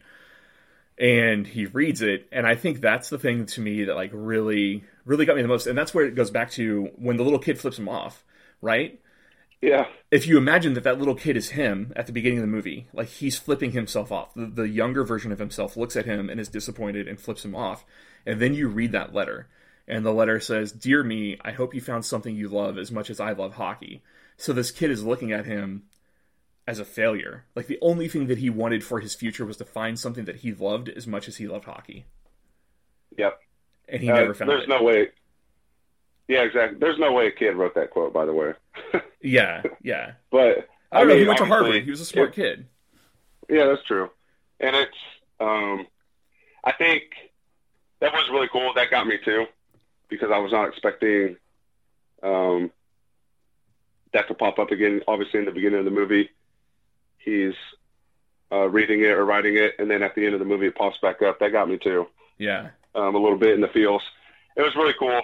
Um, but that whole scene where you know where he's hanging up his jersey, taking a picture of it, and then ends up not going to play for the uh, the next league. He came to terms with he came to terms with what he was, and after he, he did that, he knew he wasn't going anywhere. Yeah. Um, played hockey, headed back to New York.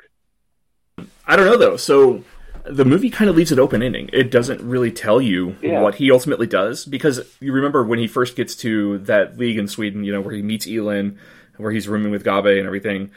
He's at this bus stop waiting for his coach to pick him up. He comes and picks him up, and he forgets his sticks. Like he gets in, he throws all of his gear in yeah. the cab, jumps in the car, and Elin yells at him like, "Hey, you forgot something!" And he turns around and his sticks are sitting there. So he reads this letter from himself at the end of the movie. Um, and in our face the entire time, right? Like all these quotes telling us like yes. we're at the end, this is over, and all like his injury, everything he knows, like you know he knows. So he jumps in this cab that's supposed to take him to the next league, and he leaves his sticks behind, and that's yep. where the movie ends. And, yep, and there's uh, there's a whole bunch of symbolism in this movie, and that, uh, like you said, the first time he forgot his sticks, Elin said something to him, uh, reminded him to pick him up because he almost like that's like you said, it's in your face the entire time of him almost letting go, um, preparing to let go, and then finally he does. He lets go of the sticks. Um, you know, it's really and that's interesting why to me. It's weird though because I looked up. Uh, well, obviously while doing some research, he played in a few different countries. Yeah. So I don't know if that's something they left out or yeah. if he did go on after this movie. Like you said, they kind of left it open. If he did go on and play again, I don't know. Um, but him leaving the sticks behind just kind of uh, sealed it for me that yeah. he, he was done. He came to terms with knowing that he wasn't a hockey player. I think they just kind of left and the other countries out to condense the story, right? You kind of need one yeah. big setting. It's too hard to, to go intercontinental. But it, it's interesting. So he meets Elin at this bus stop. He's distracted. He's not thinking about hockey for the first time. Yeah. He leaves his sticks behind. She yells at him. He comes back and grabs them. He gets this letter from himself. He's distracted. He's not thinking about hockey. He jumps in this cab. And I mean that I mean you talk about symbolism and like some things that are kind of leaning that direction. Elin could be one of those things that broke him away from hockey, like like finding something that you love as much as you loved hockey. Like yeah. She's the first time that we see him leave his sticks behind. Yeah, exactly. And it's um I don't know if she was trying to do that, you know what I mean, or if they were just um uh portraying her that way. Yeah. But I think she is she is she is what broke him from hockey. To yeah. me, at the end of the movie, he's going back to New York to find her. Yeah, I think between her and, and the conversations that he has with Dean, and then the you know finding out that his coach, right? So his coach talked about um, trying to go pro, and he was playing minors in Cleveland, Ohio. So his coach had made yeah. it to the AHL, and his coach told him that he had an injury, and that's why he couldn't keep playing. He just said, "Yeah, I got hurt, and I had to come home." and you find out later in the movie, and you don't find out all the details, but you find out later in the movie that his daughter, his goddaughter, actually had a disease, and he moved back mm-hmm. home to take care of her. So like he yep. chose something over hockey instead of hockey kicking him out because he couldn't play anymore. He made a choice, yeah. and I think that that was like a critical moment too. Yeah, but he saw uh, a little bit of Bobby in himself. Yeah, he knew that uh, Bobby was still hanging on of course, he had a dream. Um, that's all he ever thought about. But you can see that he's starting to think about um, life after hockey. Yeah. You know. Yeah. No, that was pretty cool too. It because uh, that is a hard decision to make. Yeah. Giving up before you know the game gives up on you. Yeah. I think that's difficult for everybody. Um, I mean, you see it with professional athletes all the time, right? Like a pitcher hangs on a little too long, gets bombed in his final season. A quarterback hangs on a little too long. I mean, I think about you know Peyton Manning probably shouldn't have been playing the last two years of his career, even though he you know won a Super Bowl in there. Um, yeah. Guys like Brett Favre going on to the Vikings and getting like three more concussions, and um, you know people that probably should have you know pressed the stop button a year or two earlier. Yeah. Um, so I'm curious for you, like obviously, like you said a couple of times, you really relate to the story. Um, I mean, I think you kind of answered the question already, but you know, there was a time in your life where you thought that you might go pro playing football, right? Yeah, that was my dream. Um, you know, just like Bobby, that's all I that's all I thought about. You know what I mean? You never think about what's after it. Yeah. You only think because the situation you're at in your life, you're thinking about what's after this. Is it's football. Yeah. That's all I could think about. Uh, that's what I wanted to do. That's what I knew.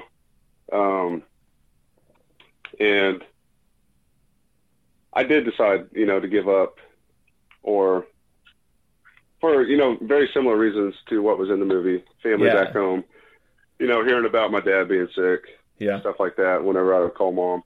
Um, But I knew that you didn't have like anything as traumatic, like a you know, you know, jacked up spine, and had to have surgery on. But I know Right. towards the end of your football career too, you were fighting a lot of back problems, and I, I mean, last I heard, you still have some back problems. Um, so that might have made it a little easier too. Yes, it did. And when you have an injury like that, just like in the movie, it is always on your mind. Yeah. And when it's not, like you get injuries a lot, obviously playing sports, especially very physical sports like football or hockey.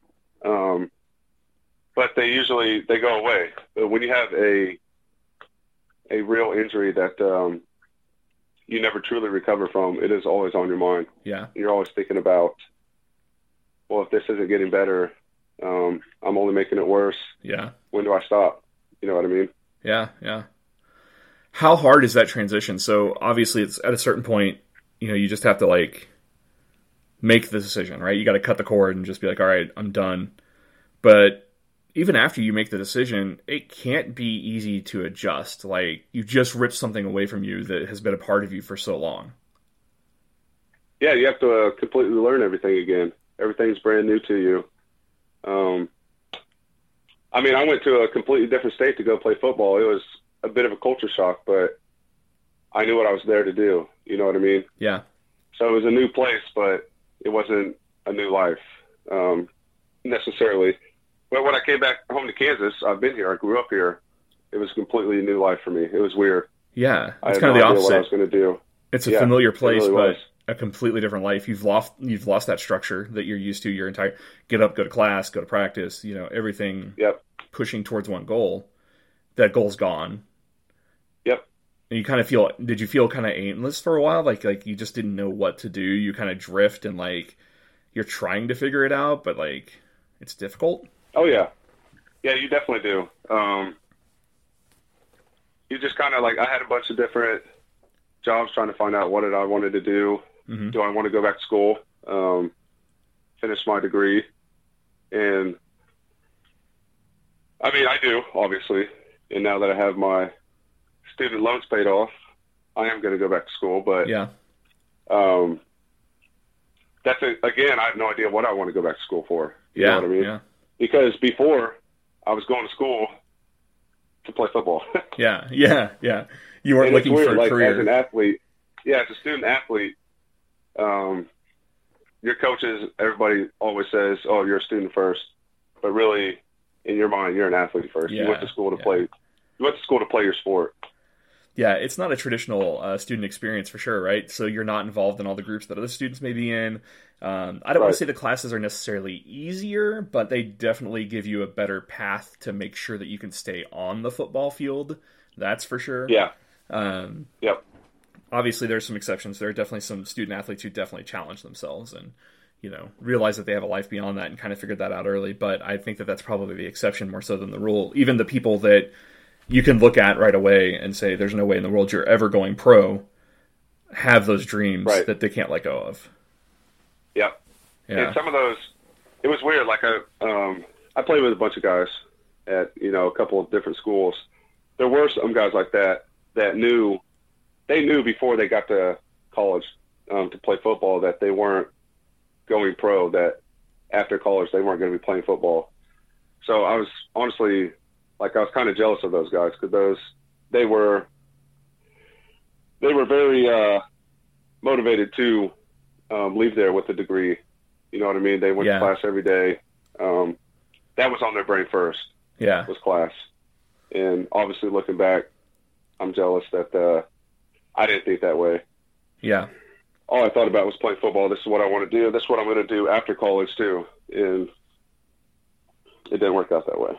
Yeah, I mean, life's just tough like that. Like it's it's a unique experience for everybody. Um, we're all so Right. dramatically different. We see the world in different ways, and sometimes we learn lessons a little late, and there's no way to go back in time and change those things. So it's like, you know, you- you're so focused on football, but that doesn't mean that you know you can't shift and pivot. And that's really why I'm curious what happens next in like uh, Bobby's story, right? Like, how does he Yeah. adjust? Like, what does that post hockey journey look like for him? Obviously, he's Right. got the advantage of a Harvard degree, and he's seen a huge chunk of the world. But what does he? What does he ultimately end up doing? Is, is kind of the question that I've that I've got, and um, I think a lot of your deep dive stuff is what really convinced me that I need to go read this book, just because you were like so passionate about like all of the allegory and all the other things that might be in there. And I'm like, well, what else is probably in the book that we didn't get to see in the movie? Right. And uh, like he played with a bunch of big names, not just the people on his team. Yeah. But uh, they You're telling me he played against Sidney Crosby in the juniors, and Yeah, he played against Jonathan Quick and Sidney Crosby when he was a kid. Um, and then I'm guessing he played against a bunch of big names too in college. yeah. So I'm curious if he actually But- names those people accurately in the book. I would assume so. In the book, it's probably easier to to get that stuff through publishing than it is for a movie. Um, Yeah. But yeah, I'm definitely I'm definitely interested in that. So the only other thing I want to talk about your football stuff in is I know for a fact that you did play on the same team as a person who ended up going professional, um, and I wonder if you ever had to face off against that person in practice. Yes, I did. Was Never there ever did. a moment um, as you're facing off against this person where you're thinking to yourself, maybe this isn't what I'm supposed to be doing? Hell no, he motivated me. I was excited too. Really? Um, so actually, two guys that have been All Pros. They're getting ready to play right now against the uh, Green Bay Packers. Lavonte David, he's a linebacker, Okay. um, All Pro linebacker for the Buccaneers, and Jason Pierre-Paul. They're both uh, playing today. Both still starters and Yeah. still very good. But uh, I played against both of them. I was second. They were starters, obviously. Both Yeah. from Florida. They're both from Southern Florida. Um, uh, so they're pretty much right at home right now. But yes, I did. I was second team, which means I would go up against you know the first team defense during practice every day. Yeah. I was playing left tackle on second team. Um, Jason Pierre-Paul is a defensive end.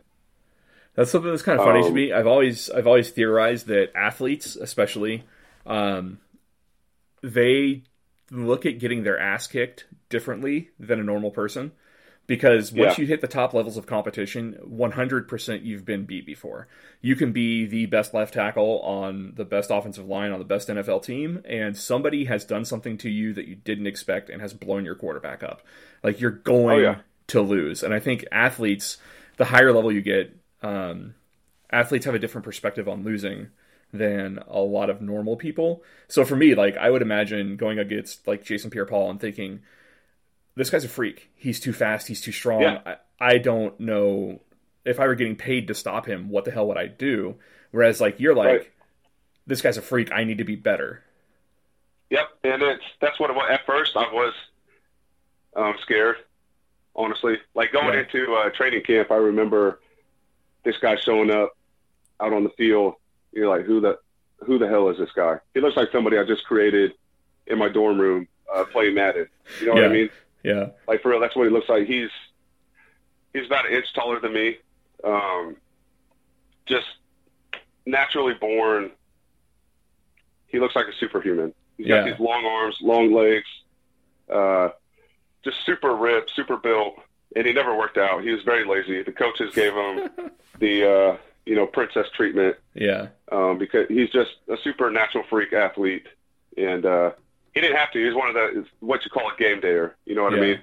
Um, he did take practice seriously sometimes, but because he didn't, like I remember, um, I he whooped my ass a few times. Um, it was actually a lot of times, but uh, but it motivated me, like we were talking about. In all the offensive uh, linemen, you know, the first string, the other guys back there during practice, we all know he's going pro. We all know he's going to be a first round draft pick. Um, he had awful grades in high school, so he didn't go to a D1 school. Yeah. So with guys like that, instead of going to a Division two school, you go to JUCO for one year, then you can transfer to a D1 school, Yeah. which is what he did. he went to like um, Florida Atlantic or something like that, like somewhere in, in Florida. Southern Florida Southern University. Yep. Um, but no, I got. Don't worry, I got my licks in on him too. Okay. Yeah. I took advantage of of him when he was being lazy, and but he would go twice as hard the next play. Yeah. Yeah. uh, but it was Just to fun. It's, it's just yeah, like when, once you get your ass whooped, it's not that bad. You know what I mean? It's you just get back up and you keep going. Um, it went back and forth throughout the entire year during Yeah. practice, but it was really fun. Like the entire O line cheering me on, um, egging him on after um, I took advantage of him taking off on a play and uh, you know putting him on his back. But that only made it worse. Yeah. it only you made know, it worse. Jason Pierre-Paul might have a lot of things. You know, he's obviously got a lot of money. Um, he's got a pretty rocking career, right? Drafted by the Giants, had a great career there. He's all pro. But uh, you've got ten fingers, and I think that you can you can take some pride in that. So uh, Yeah, it is true. fireworks, He's, kids.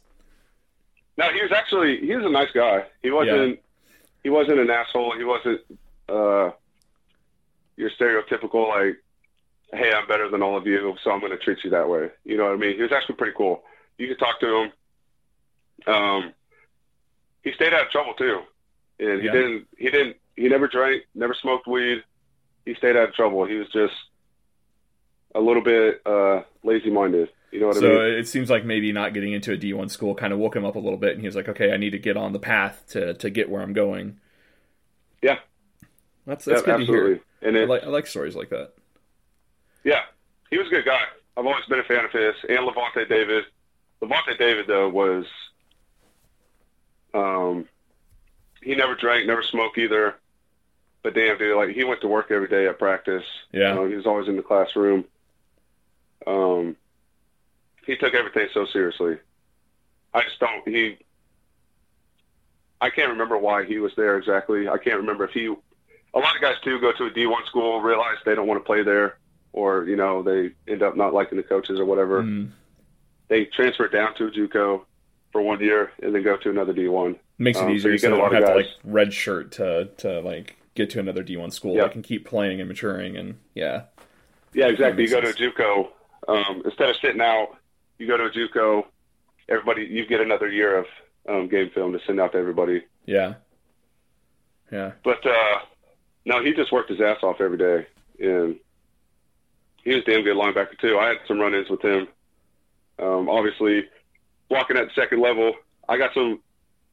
He's we didn't uh, um, go up against each other too much, but uh, there's quite a few plays where, you know, I go up to the secondary or I'm swinging around the line when he's down on the line and I block him out. I hit him a few times pretty good too, and it's he's one of those guys though I had no idea would be an All Pro yeah, um, and be in the NFL as long as he has been.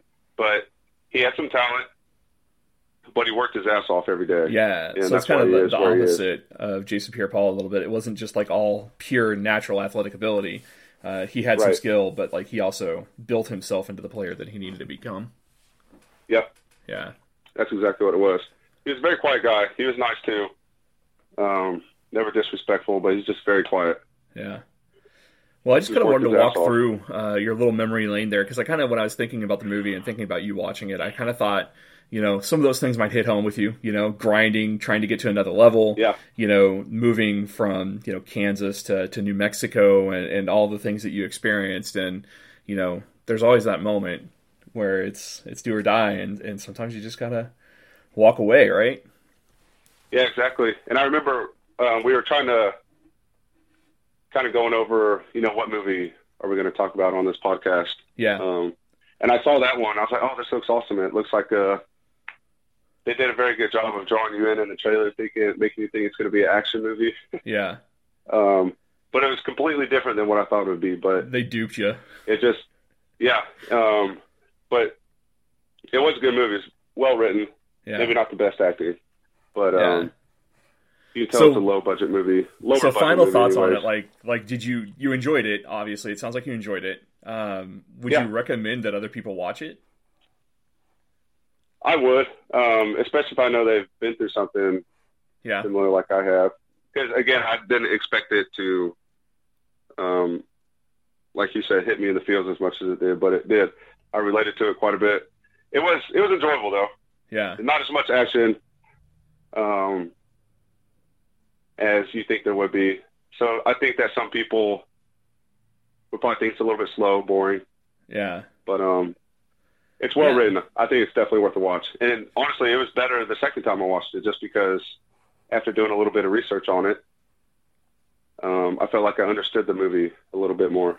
yeah you started looking for certain things and and kind of tuning Yeah. in a little more focused Yeah, I think um, for me, uh, definitely, if, if like somebody's going through some sort of a transition period, you know, um, in your career or giving up on something, or you know, who knows, um, I think it's a good movie to watch. Uh, I don't know. I feel like for our league, I don't know that our audience um, specifically would, would be into it that much. So I don't know. You got you got 90 minutes to kill, and you got nothing else to do. Uh, definitely give it a shot. I enjoyed it. Um, I think my Yeah. favorite scene of the whole movie there's a scene where you know like you said he's always in his head he's always like talking to himself and he scores this goal and his team kind of has this muted celebration and he points to the bench and they all start skating back towards the bench. And as he's going to the bench he passes all of these different people. Like he passes former Right. teammates you know gabe's in there. He passes like former versions of himself. And he's talking about like what the dream is and the dream's to go to the nhl and it's always been his dream.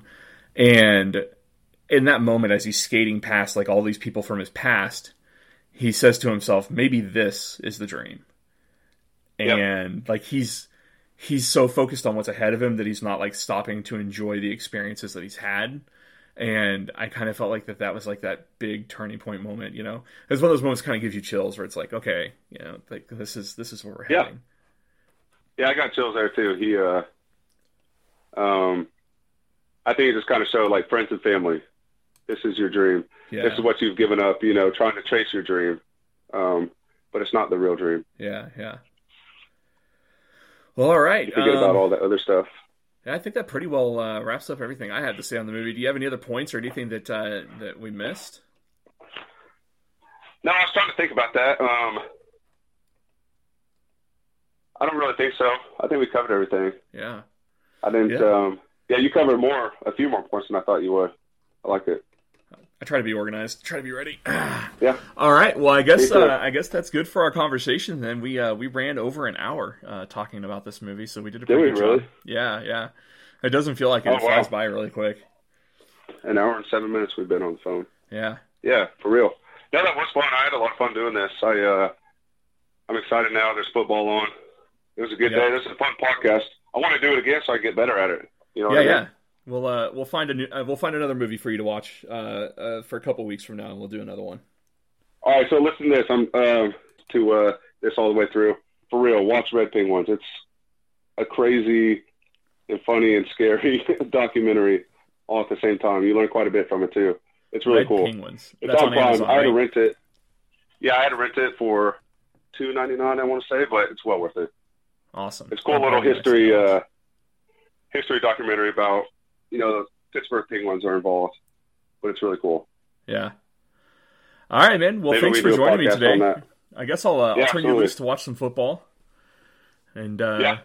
yeah, go Chiefs. Hell yeah, go Chiefs! All right, man. I'll talk to you soon. All right, man. Better. So that pretty well does it for episode two. Uh, my apologies to Jacob, who we had to bump because this episode just got way too full. Uh, you know, I've heard people say that Jacob is a lot like pie, and supposedly there's always room for pie, but sometimes you're a few plates deep into Thanksgiving dinner and you just gotta take a massive dump before you're ready for dessert. So I guess that makes this episode a toilet bowl full of regret. But that also makes Isaiah a steaming hot plate of turkey and stuffing. So special thanks to him for a fun conversation about a movie that I am a bit iffy on recommending. Uh, personally, I enjoyed it, and it's really on theme for a midlife crisis. But considering it's based on a book by a Harvard graduate and our league's literacy rate is a little lacking, we'll put this one on the maybe if COVID is still here at Christmas list. I also want to remind everyone that this podcast is now on Spotify, which I am super excited about, even if the bar for getting published to Spotify is surprisingly low. But uh, be sure to subscribe. It doesn't really do anything for me other than slap some band aids on my fractured and fragile ego, but I would appreciate, uh, you know, a couple subscriptions out there. Uh, Google Podcast has been a bit tougher of a nut, uh, but I'm hopeful that we'll be live there in a couple of days as well. Uh, before we hang it up for the week, I want to take a super quick lap around the league and just kind of update some scores. Um, in my game, Patricia, Patrice Bergeron and Leon Draisaitl are leading the full Kopitards in a 208 to 199 lead over Mark Stone and Michael's team. In the Jess versus Isaiah matchup, uh, league leading scorer Semyon Varlamov is leading Jess's Been There and Done That in a 199 to 185 lead over Mackenzie Blackwood and Isaiah's team. In the matchup between teams without names, Nathan MacKinnon and Kevin Hayes have Ashley up by nine and a half points over Philipp Grubauer and the Mighty Melissas. And over in the toilet bowl, uh, Bo Horvat has Ashton's superb team up by 21 over Steven Stamkos and Curtis's crazy team. And over in our matchup of the Connors, uh, Kyle Connor has Jacob's nameless team up 194 to 185 over Connor McDavid and Dave Cellar Dwellers. And finally, in what has to be our least ethical matchup in week one, uh, the Johnson David is paying Eduardo to teach his son how to play goalie and also quite possibly to throw this game, as Tyler Toffoli leads the JT Millers over Eduardo's nameless squad of goalies by a dramatic 63 points. Good lord. So I guess the best way to wrap up this episode is uh, to quote a young Bobby Sanders, uh, looking into an uncertain future that he knows won't be quite as bright as he dreamed it would be. Um, I hope in 15 years you all find something you love as much as you love this podcast.